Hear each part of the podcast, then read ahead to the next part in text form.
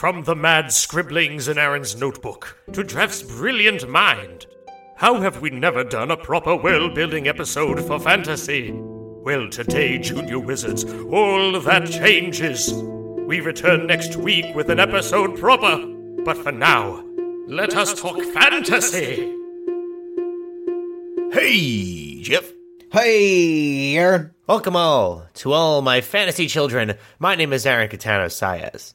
And my name is Jeff Stormer. And this is All My Fantasy Children, a character creation, world building, and storytelling podcast where each week we take a listener prompt and create an original fantasy character from it to help us develop our fantasy world. Yes. Uh, what we do is we take a prompt, we uh, we plug that prompt into our Blue Yeti microphone. We then kind of try to stand up to do something in the living room. We tangle our foot in that listener prompt. We end up slamming our windscreen onto our nightstand. Our nightstand cracks and breaks, so which is why if you're noticing that I sound a little echoey, the more echoey than usual, it's because I broke my nightstand with my foot and my windscreen and it was a bad scene. Uh, it's all good though. I'm I'm I'm okay. Good. I I'm think is what matters. Glad to hear that. And I literally just woke up because I worked last night, like literally 10 minutes ago. All right, so this is going to be a good episode. So I have an idea because I know we're pressed for time, uh, and we we have a fantasy world that we develop a character at a time. But sometimes I do have ideas that I write down to try to like kind of. We don't always have time to like talk about landscapes and like the, the cities and details like that. Those come up like every couple episodes.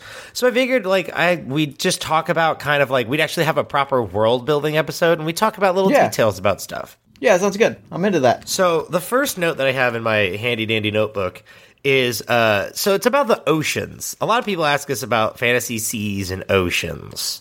Yeah, sure. Um and my idea is that there are uh sea monsters in them. Sure, Like of a there lot of them though. Like it's very dangerous.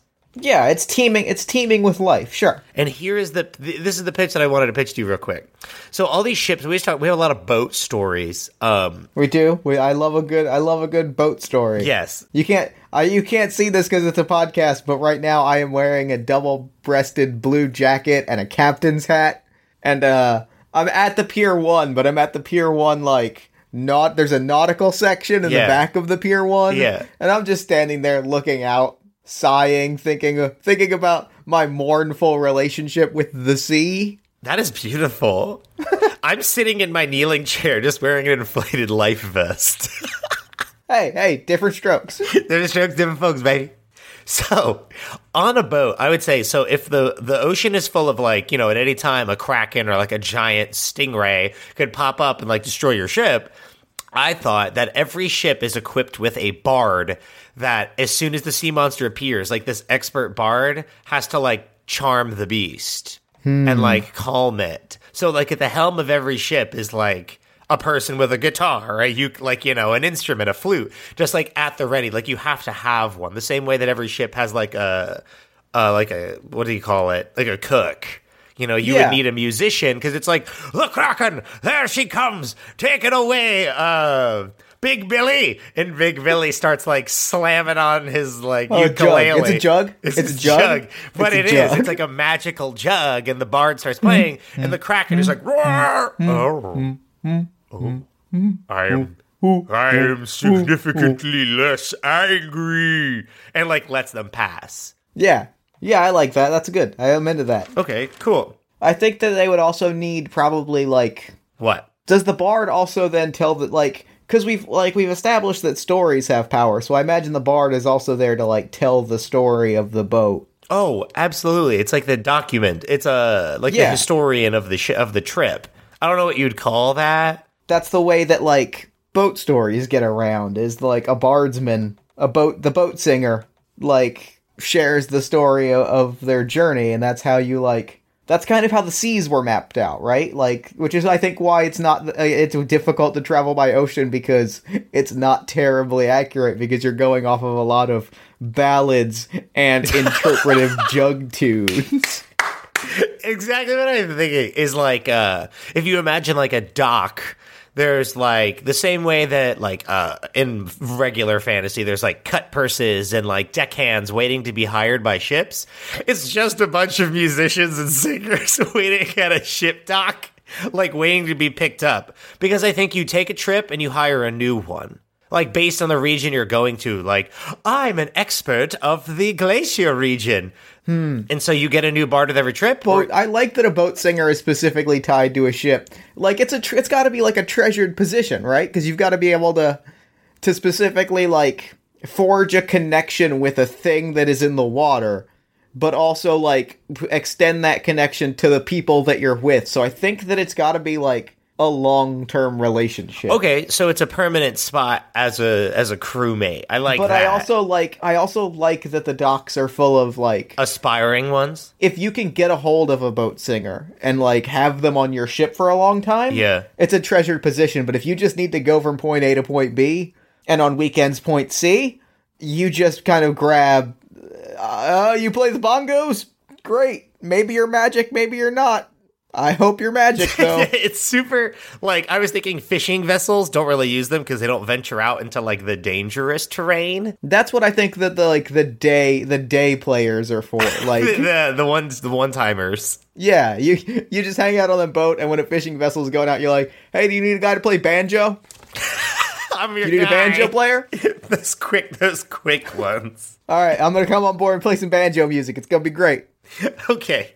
Moving on. So I wanted to talk about Pure. You and I talked about Pure Guild's food culture in a little chat.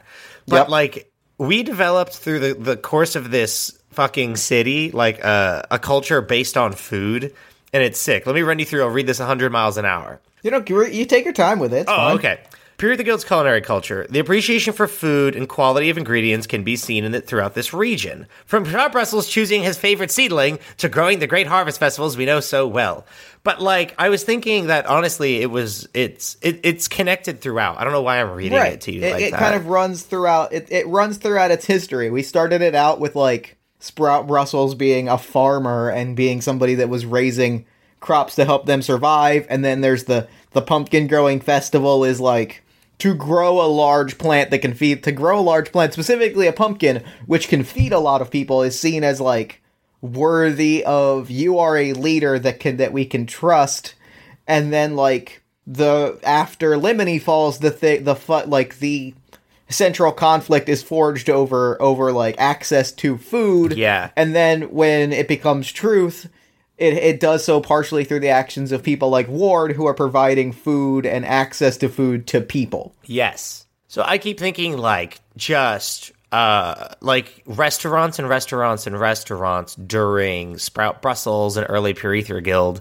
Then as like Sam Gord's dad takes over, it becomes like underground speakeasy restaurants because I think he closes them all to turn them into like Sam uh, to Gord brand products like Archibald Gord steampunk and except because we keep forgetting it's a fucking steampunk town. there are giant spot giant mechanical spiders Yes. yeah we talk a lot about them in episode zero and we don't really go No, back it's a steampunk city. So I keep thinking he has like tech shops and brass gear stores and everything's top hats and the restaurants close.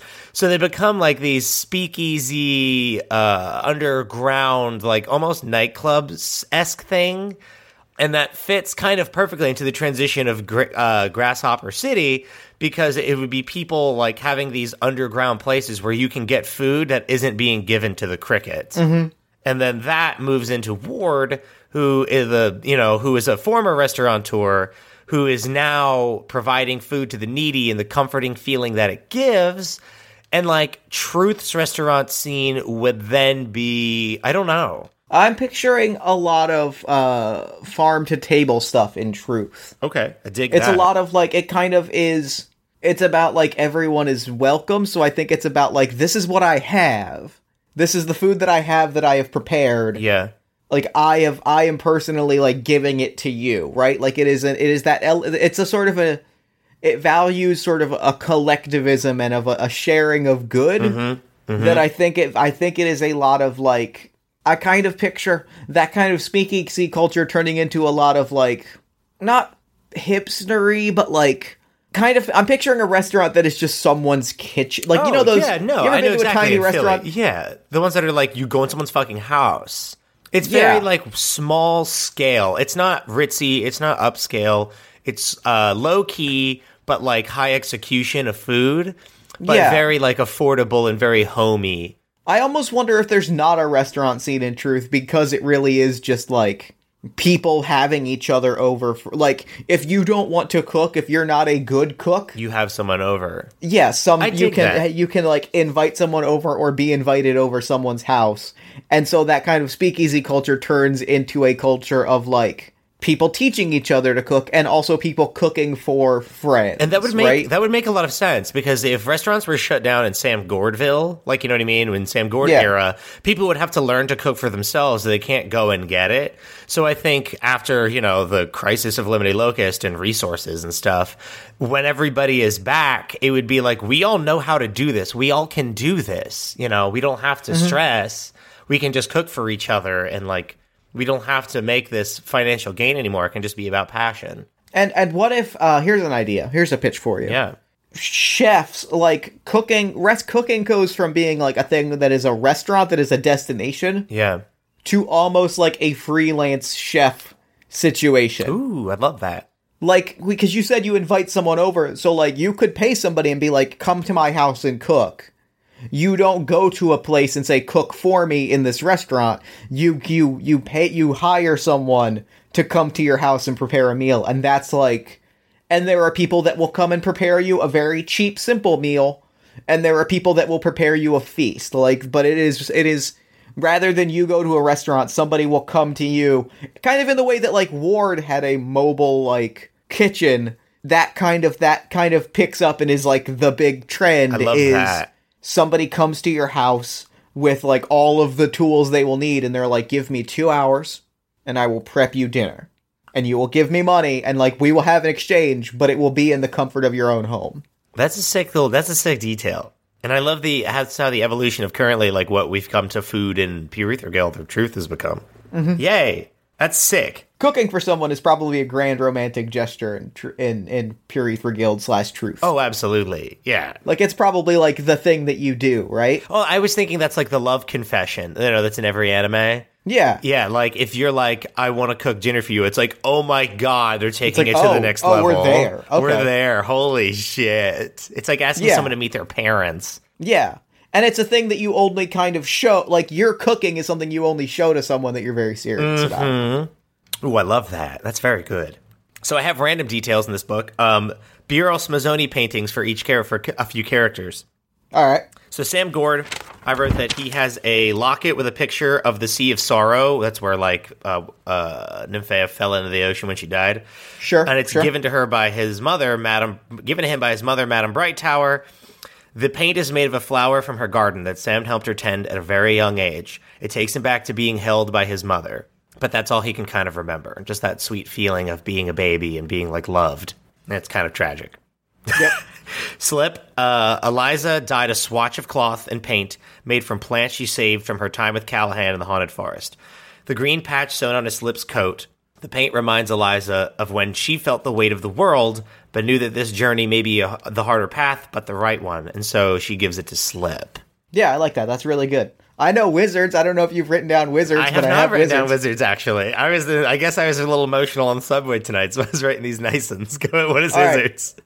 wizards is um it's actually it's almost emotional Almost. Yeah, because it is um a, a it is a plant, a vegetable from from his first set as like that don't grow on a tree wizard, The good one. and he he had that like boiled down and used that paint, and he painted an officially licensed wizard action figure. oh. But the thing is, that would be emotional. Except that the emo the, the the emotion that is tied to that for wizard, and that's what's important is the emotional experience as tied to the person Yes. presenting the paint. Yes. Is that this was the time that wizard got paid? so you look at this and you're like, oh yeah, yeah, just that that good good feeling of getting like fucking money, like getting your paycheck, you're like, oh yeah, and that's it. There's no depth Yeah. to it. It's just like Yeah. feels like you just got like a thousand dollars. Bureau spent like two weeks working on that. That's probably like a week, probably like a month and a half because Bureau is slow. Yeah. But like kept being like, there should be depth here. Why am I not? I'm not feeling anything. It just feels And like it's not. paid. I should emphasize, it's not the feeling of like creative accomplishment or being rewarded for your work.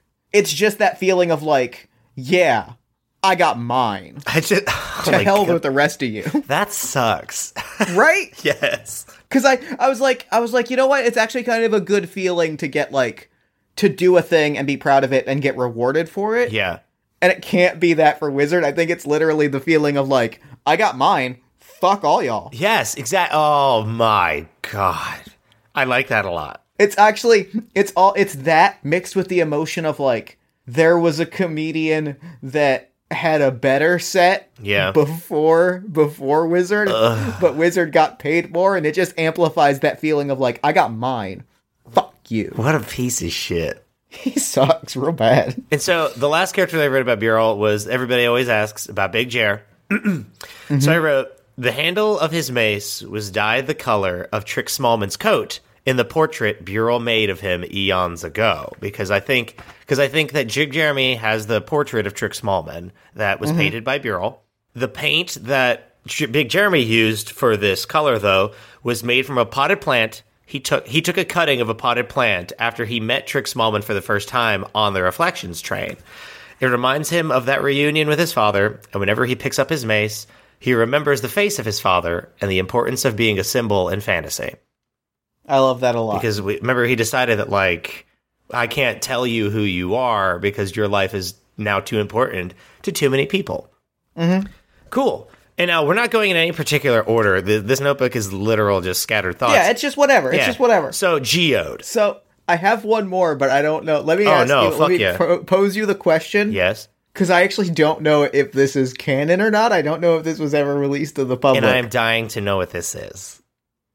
Did Bar? I I also know what Barney Barber's. It's Barney is? God damn it. No, Barney Barney Barber. Barber.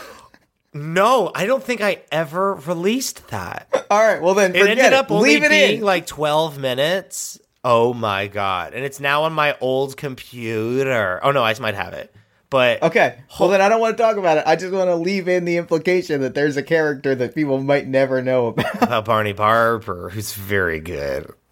All right, All right. what's your next note? So, Geode. It's about Geode. We don't really have a lot of lore about Geode. We talk a lot about P Guild because it's Yep. so fucked up. Um, so, Geode. Uh, we said that dwarves stay where they are typically because why wander? Because you can when you can build on what you have and improve it. Like they have everything. Like the machine god is dope you know, just giving them everything they could ever want. So, improving the city and helping the community grow is at the forefront of dwarven culture, then.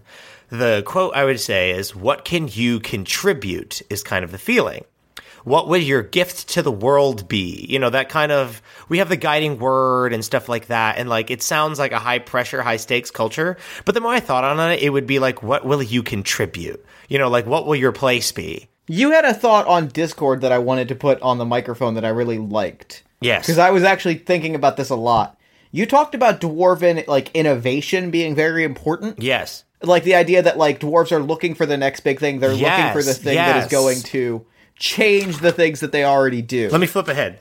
Okay, where is that? Where is that? Yes, yes, yes. is exactly right. I thought of it as a uh, la, la, la, la, la, la. fuck. Yeah, uh, dwarf rock, dwarven rock layer culture is kind of what we discussed in Dig New Earth. I had to re-listen to Dig New Earth when I was on my little road trip because I was so fucking lost um, with what we had said.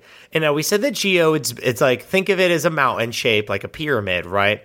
And at the top is the precipice where dwarven culture started, and the machine god, you know, punched through to the bottom. So the machine god's all the way at the bottom, chilling in a bunker, and there's layers. Like if you have you ever seen a crepe cake? Mm-hmm. How there's a shit ton of layers in there. yeah. It's like that, but I'm thinking like a million. So sure, sure, sure.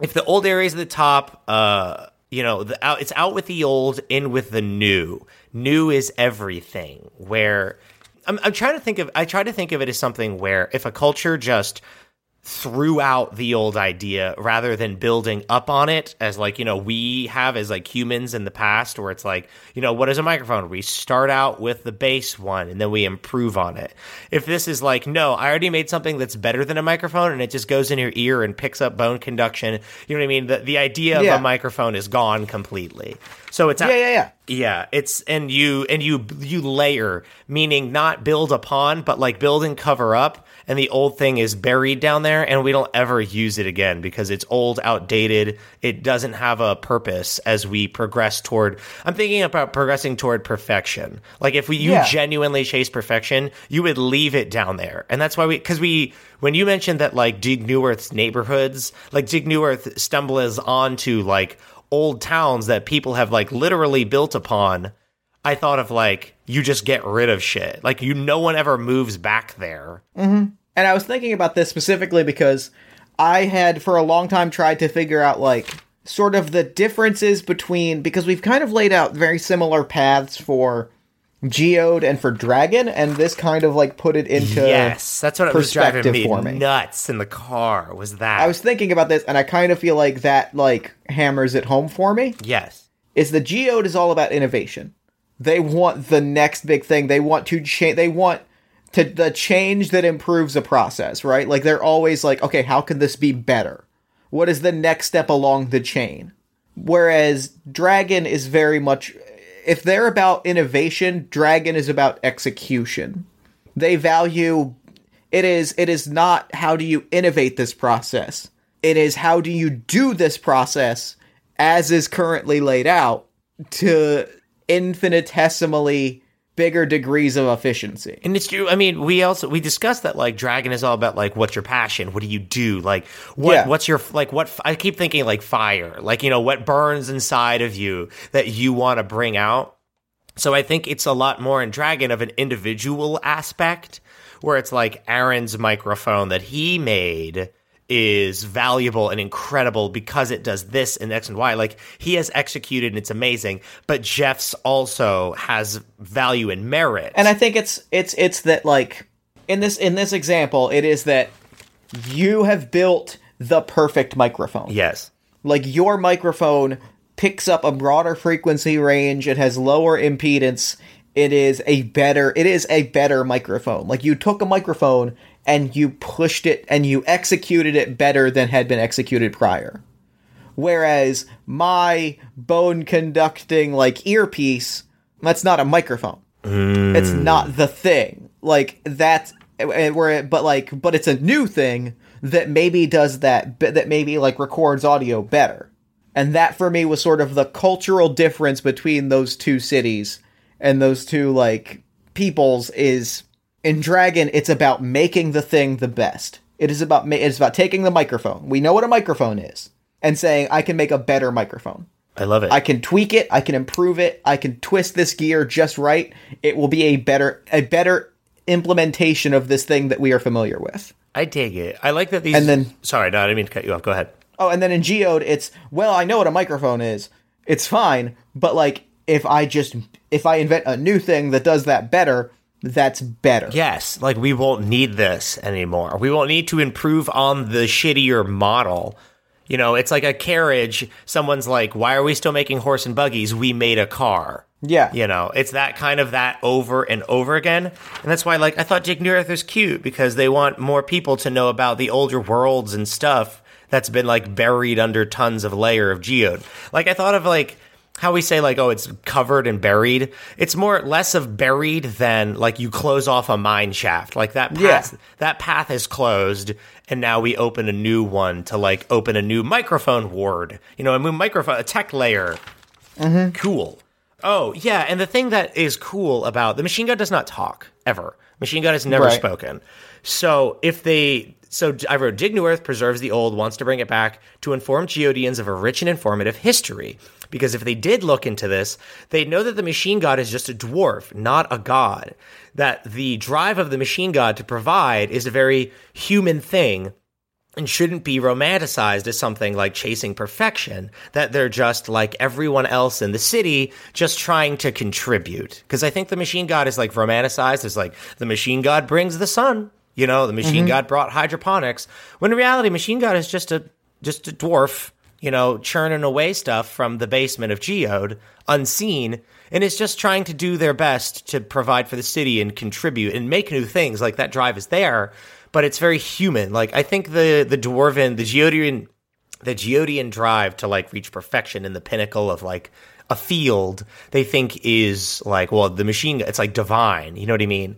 Like oh well, I have this mm-hmm. drive in me. I have to do it. When in, if people took a step back and knew that like their history comes from just a dwarf with you know a passion to protect the city, it would be a little less you know chase perfection, chase perfection. The I, I think of it, it's a culture of all nighters. Dwarf like mm-hmm. geode, you know, you work and you work until you have the new thing. Yeah. And if you took a step back, you'd know that it's that's not what's actually happening in the basement. Yeah. Neat. Okay. So my next idea that I have for you, Jeff, is about a care a class. We never talk about classes. And do we have time? How are we on time? Yeah. Okay. Doing good. So we never We talk- got like 20 minutes. Cool. So we never talk about classes. Uh, I was watching softball on the plane to Atlanta, and I wanted to talk to you about fighters because fighters, it's about their stance. Like a batting stance in baseball or softball, it's about finding a neutral place to relax into during combat that allows the fighter to be prepared for anything. Fighter name is pending. I can't really, I couldn't think of shit. So it's about the mastery of relaxing your body so that you lose all tension and enter a state of relaxed readiness to engage threats as they come and assess your surroundings. So there's no surprises, just moments that can be handled. Because like in baseball, you everybody has their own unique stance. In softball, everyone has a stance that's uniquely theirs. You know, you can be taught a batting stance by someone, but you still tweak it and that it's yours. And that's it's a pl- it's not a place of like tension. The proper way to do it is so that you're like ready for something. You're not anticipating, you know, if you throw a fast pitch, you're in your stance and you're ready to swing at it. If they so throw something that's slower, you don't jump at it. You wait for it to come to you and you're patient and you breathe and you slap it. So I thought of a fighter in that way of like someone who develops their own specific stance to pace based on what they need and like but based on their level of relaxing their muscles relaxing all tensions so when like a foe charges them it's just like minimal effort minimal execution pew, like dispatched you know just a place of comfort Yeah, I dig that. And I dig that particularly because thinking about tabletop, thinking about like Dungeons and Dragons specifically. That's right. I'm calling you out, D&D. Mm-hmm. We're getting into this. yeah It's time for Jeff's Salt Corner. let's go It's a new segment on All My Fantasy Children where I sit in a corner and I be salty. Except I'm not literally in my corner because here's Salt Corner number one. yeah My nightstand is broken Oh, and I don't want to go to IKEA to buy a new nightstand. Yeah. But I know I'm going to have to and I'm salty about that. jeff stormer salt corner Salt Corner number two. okay So in D and D, uh, the the thing about fighters is it's often very ambiguous. It's supposed to be it's supposed to cover about forty million things. yeah you're supposed to be able to create like a swordsman, an archer, uh, a gunslinger. Like it's a, it's this idea that it's just like a person that is good at fighting. I like to fight. It's always like I make us. This person has big muscles, and they're angry because their village was burned down. but it covers like 47 there's like so many different th- ways you could interpret good at fighting are you an archer are you are you are you a trained sword fighter are you a duelist are you a gunslinger? Are you a, a professional wrestler? Are you a master of the bow staff? Like and so i like the idea that it's all about stance and it's all about finding the stance that you're most comfortable with because that kind of extends to like finding that fighting style that like feels like an extension of your being. Yes, because I think in our show, like, it's all about the person. It's all about the character. So this would be a way to have a fighter that's like, it's, it's so unique. Like, you will never have two or that are the same unless you make them the same. Because if my Yeah. stance was just standing with my hands on my hips, and it's like, I'm not a gunslinger. Psych. I'm like, I use two daggers, like, you know, stuck in my pockets. And that's like the relaxed state. I thought of it as like, you know, everyone would be unique based on who they are. Yeah. And it ref- it uniquely reflects like what you're most comfortable with. so that actually that's actually a justification that does allow it to be whatever to be the 47 different things that the D&D fighter class wants it to be but it never really is because it's always you fight with a sword and a shield Yep. and you wear heavy armor because the fighter is mechanically balanced to do those four things and it's salt corner Jeff Salt Corner. and I wanted to think of it as like a discipline thing, uh, where it's like it's, it's about good discipline. Like the it takes training and stuff like that's where like the fighter crap comes in. Where it's like they don't they train with a weapon, yes, but it's more about the stance. Stance. I Yeah. wrote stances can be inspired by people you admire, modeled after, even taught by a mentor. But ultimately, to not have uh, ultimately it is uniquely yours. Claiming to not have a stance is a stance in its own way. Um, in fantasy, it's not like linked to emotion, like as I hate where it's like I enter a rage. No, it's just a stance where the fighter is comfortable and their body can be free of tension. So I wrote, uh, so fighter, of course, name pending. Uh, I wrote Arthur is the first fighter, technically. He named his blade Tranquility after the feeling he finds before entering combat. The phrase dealing the king's peace is based on the thought of Alt- Arthur expanding his inner peace to you, in, in a way. I said Lumina Dawn Spear made this joke after she first saw it and adapted it as a joke. She made this joke to Arthur where she's like, "Wow, you're really dealing that king's peace," and he adapted it to try to sound cool. Hmm. I like that. I like that a lot. That's very Arthur. It's, it's not the case for every fighter, but the idea is consistent. Enter a personal place of relaxation and readiness, engage in combat. That is my idea for fighter. I like that. I like that a lot. Awesome. Um, I've wrote a lot about what Pure Ether Guild looks like because I went to. Uh, oh, so this is my this is my not to slam on Pure Ether Guild a lot and like have a lot, but I don't care. It's what I wrote. I wrote because I drove from Atlanta to Chattanooga. Um, Chattanooga is like like I stopped at a barbecue place and it was like valleys and sunsets surrounded by mountains. So I think that there's a region in Pure Ether Guild that has the best traditional Pure Ether Guild, but it's super annoying to get to. Now, when I got to Nashville, I thought of like the main city because they have this cool, ominous AT and T tower that looks like Khazad-dûm. Um, there's like this pedestrian path, so I think of like that. If you ever been to Nashville, P Guild. Uh, so what? What really my big point is when I got to Arkansas, it's like I stopped at these like very small towns, and I they're like sleepy, and so I thought about after Lemony Locust. Do you think there are towns in Pure Guild that like were outside that were just built to fuel the machine, to fuel the fucking cricket, and now have to like find new livelihoods? You know, Yeah. because they, I could see that, yeah. if their entire existence kind of like, because I thought about Dust Swept, the town we talked about with uh, Ginger Gallengall, where it's like, oh, it's slow and they're struggling.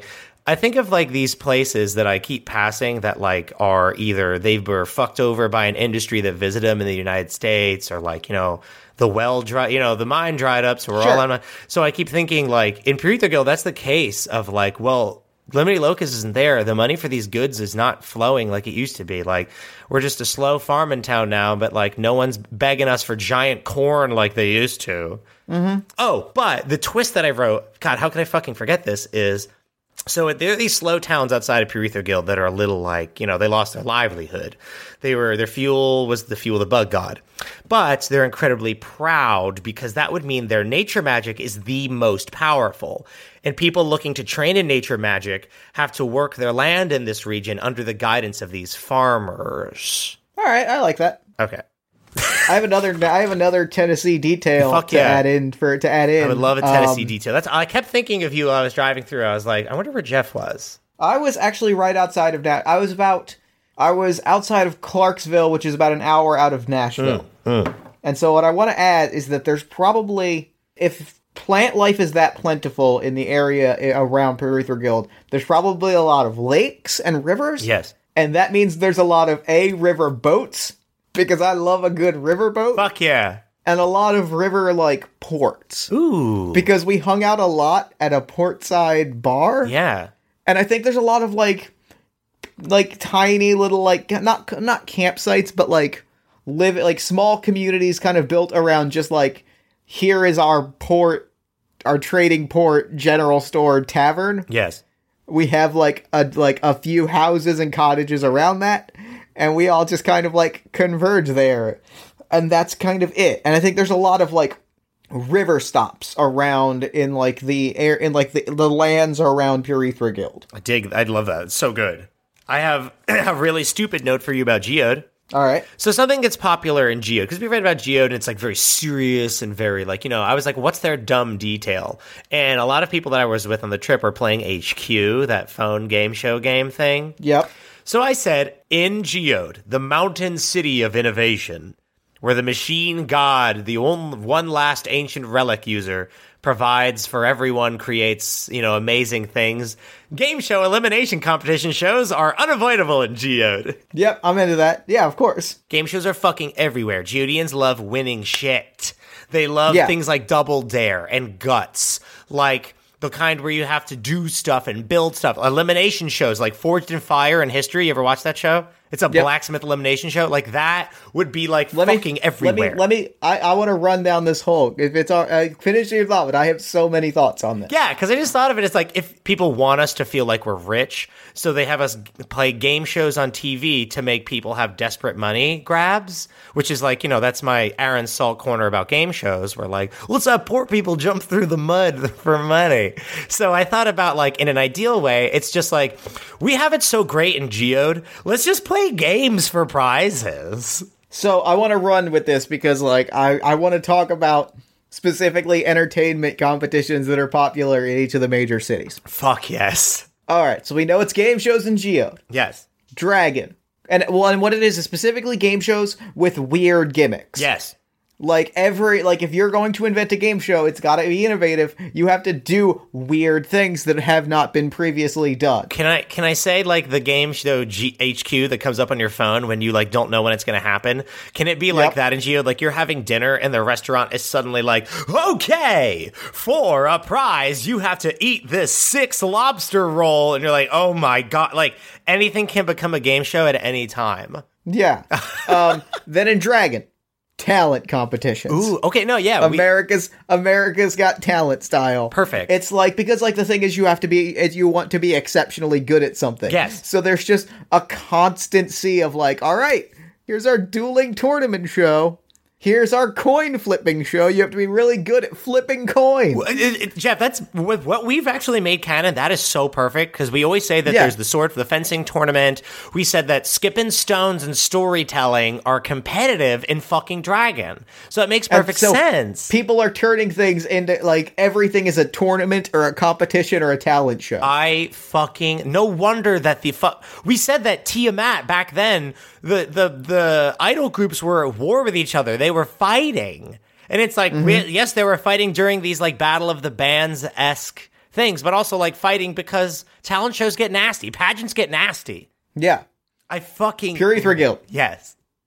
Cooking Oh, competitions. naturally. absolutely. Top Chef, fucking chopped. here's your ingredient make something out of it it's like okay uh, well this is a rock you've literally handed me a rock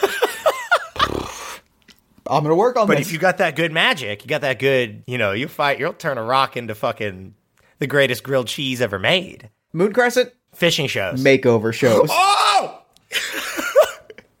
like, yes, like renovation and stuff. like renovation like uh just like all right we've got this person we're gonna make we're gonna give them a whole new outfit Oh we're my gonna, God. we're gonna sit down with them we're gonna talk about their hobbies we're gonna talk about what they're passionate about and how we can you know like pimp my ride type stuff Yes. where it's like um, we're gonna and it's just like it's all it's it's all about like being like well all right we're gonna make your world a little more special That's so fucking. Oh, it's like the new season of Queer Eye. The, yeah oh fuck yes.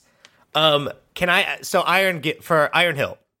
yes. I wrote a quick. I forgot about Iron I wrote a Yes, quick hit me. detail, real quick, before you before just to put something in your head. I wrote Iron Hill. Beverages are the thing, not food. Tea shops, tea shops, tea farms, breweries, distilleries, wineries, vineyards, coffee shops, soda shops, juices, you name it. There are lots of farms in Iron Hill, but a large percent of them, are, but large percent of them, percentage, but a large percentage of them are beverage based. Uh, they're mostly for ingredients for beverages. The food kind of sucks in Iron Hill, but those drinks, best in the world. All right, now this is the last. Uh, this is gonna be the last thing. I'm gonna pitch you this, and then that's gonna that's gonna be it for this installment. Are you ready? Yes, I am. Iron Hills game shows, Yep. follies, Stop. musical review, Stop it. stage shows, This is the, they have theater. The Great White Way is in fucking Iron Hill. Well, think about it. Think about it. Who did they seek out over everyone? Think about think about Iron Hill Yo. and really think about it. fucking Arthur was the leader. They fucking love Ansel Mindfreak, Chabois.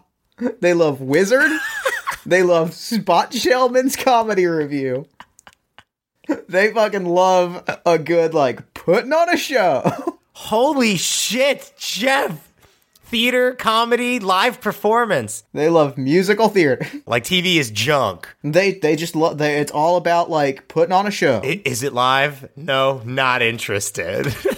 no, no, not interested. Like you've got to like you got to sell me. People in Iron Hill actually sit and listen to the funny bots do history lessons.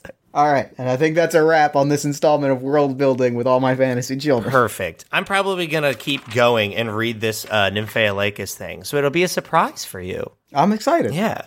Um. Yeah. So thanks everybody. God, this was a fun. I'm glad we had yeah, like we should do this more often. Where we just like talk world building, just so we like have fleshed out stuff. Yeah. Um. Thanks everybody for hanging out. If you'd like to submit a prompt to us for the show to for us to create a character, Yeah. you, there's a lot of ways you can do that. Uh, you can tweet at us at AMFC underscore podcast using the hashtag fantasy children. You can post it on our Facebook page at facebook.com slash all my fantasy children. You can email them to us at allmyfantasychildren at gmail.com. You can go to allmyfantasychildren.com, use the content submission form. You can also go to bit.ly slash AMFC Discord and post them to our Discord channel. While you're there, check out our Patreon uh, and consider becoming a backer. So for that sweet, sweet financial backing that the show sometimes needs for things like hosting costs, con appearances, and uh, equipment fees. So yeah. While you're there, uh, check out partyof1.com for Jess' other podcast, which is very good. Uh, Party of One is an actual play about two player role playing experiences. Every week, I sit down with my friends, we play a two player game, we share some laughs, a few tears, a really good time. Episodes drop every Tuesday. You can find it at partyofonepodcast.com. Uh, verbal hug this week, a really quick one, is do the damn thing. Don't be scared. Write down your ideas and share them with the people that you respect and care about. Yeah. And look around. Yeah. Take a moment to like really look around and just say things. Yeah. The world is a weird place sometimes, and sometimes it's worth just looking at something and going, "That's weird." Yeah, if you're looking for inspiration, look no further than your everyday life because there's amazing. I wrote most of fantasy is fucking based on the stuff that Jeff and I encounter in our hometown and ourselves and the cities Yeah. we live in. Yeah, that's like all of this. So, you know, take time, smell the roses, really think about your relationships, the world you have, and open your eyes, man. The world is amazing. The whole fucking sea monster idea is from me seeing an octopus dish at work. I love it. That's excellent. and on that note, good, night, and good good game. Hey everybody, Jeff's gone, so I'm going to keep going um, because I wrote how Nymphea Lacus, the jewel of the sea, received her quill, and I wanted to read it to y'all. So, pardon me if this isn't like the proper, uh, what do you call it, like audio drama, like super edited with music, and Aaron's trying his best. I kind of just want to read it to y'all. Like, welcome to story time, kids. It's called The Elf and the Sea. When the Jewel of the Sea was not quite yet the jewel, Nymphea was a young teen elf who spent her days busking on the docks of Moon Crescent's port. Her goal was not money, but to be noticed by the captain of a dock ship. You see, every large seafaring vessel in fantasy has a bard on the deck, poised and ready to perform.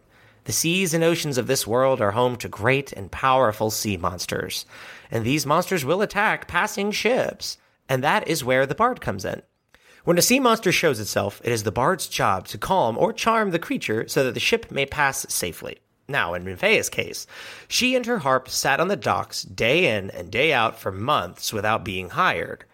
A year passed, and the young elf told herself, A year passed, and the young elf told herself, This is the last day busking at the dock, and if nobody hires me, I'll just ask the first small fishing ship I see if I can join them for the day. Because as we talked about, that's dumb, because fishing ships don't go out that far. As expected, Nymphea went to the docks, played her harp, and was not approached by a captain in need of a bard. The sun was setting, Nymphea was packing up, and the crowds were dispersing. As she slung her harp over her shoulder, her eyes turned toward the cluster of small, significantly less cool, in her opinion, fishing ships. Nymphea swallowed her pride and approached the first fishing ship she came across, and it was not glamorous. The small boat's name was Dinghy Doo, and its crew were two young, bratty children several years younger than Nymphea. The two were gearing up the dinghy doo for an evening of fishing the archipelago of Moon Crescent, because by the way, it's like an archipelago shape, when they were interrupted by the aspiring bard strumming her harp. She cleared her throat and said, In need of a bard, captains of the dinghy doo. These waters are treacherous. And of course, this scene was caused by all nearby fisherfolk, bards, captains, and crew to burst out laughing, because this is stupid.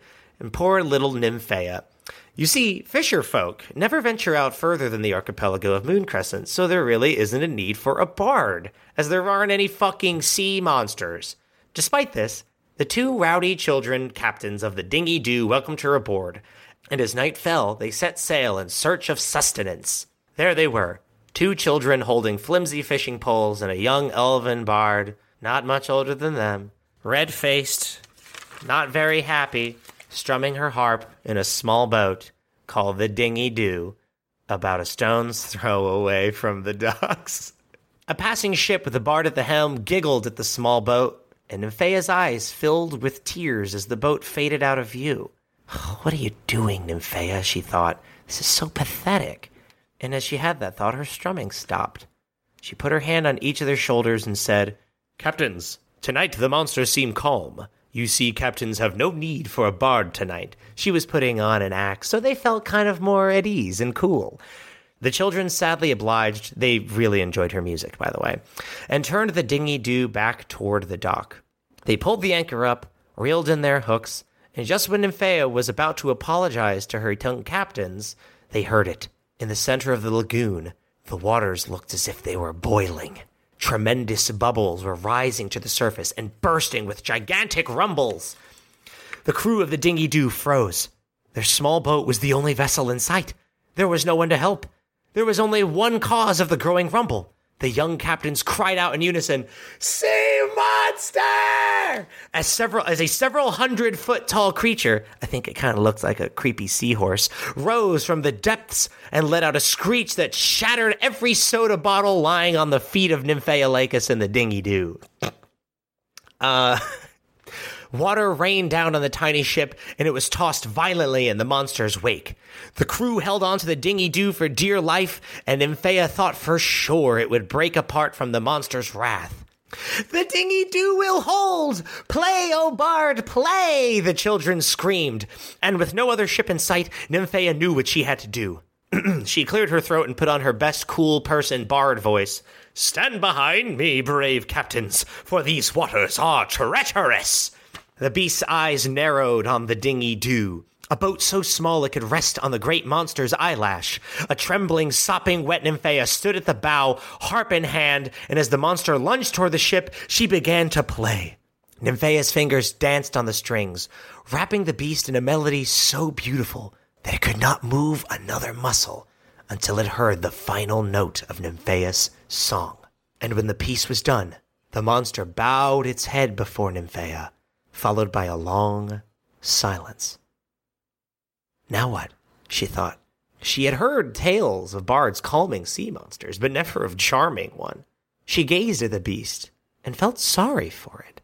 She felt the rage within the monster and the sorrow, and she felt a tear roll down her cheek. Suddenly, the night became darker and darker and darker until it was pitch black. She looked up, and where there had been a bright full moon overhead, there was nothing. No stars, no moon, no light at all. That is, until something caught her eye. Something glowing a bright blue floated down from overhead. The blue light cut through the darkness and gently landed on, well, what had to have been the water of the lagoon, but it was just too dark to tell anymore. She carefully climbed out of the dinghy doo. It was still very dark and stepped onto the water, I guess? She approached the small blue light and knelt down to see what it was. A bright blue feather rested in the darkness. Nothing spectacular, just a feather. Could have been from any sea bird in the world, but here it was. Nymphaea picked up the feather, gently ran a finger over it, and smiled as she placed it in her cap.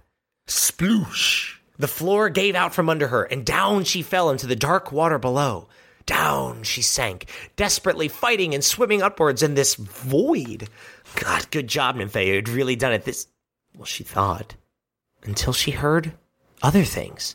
She just fell I can't move. We need to do something. Did she just hear her captains? I shouldn't have laughed at that young bard. I want to be a great plumber like my you brother need to do Mario. that at the table? Just want to tell them that I love feeling this way. Will Will anyone anyone ever ever love me?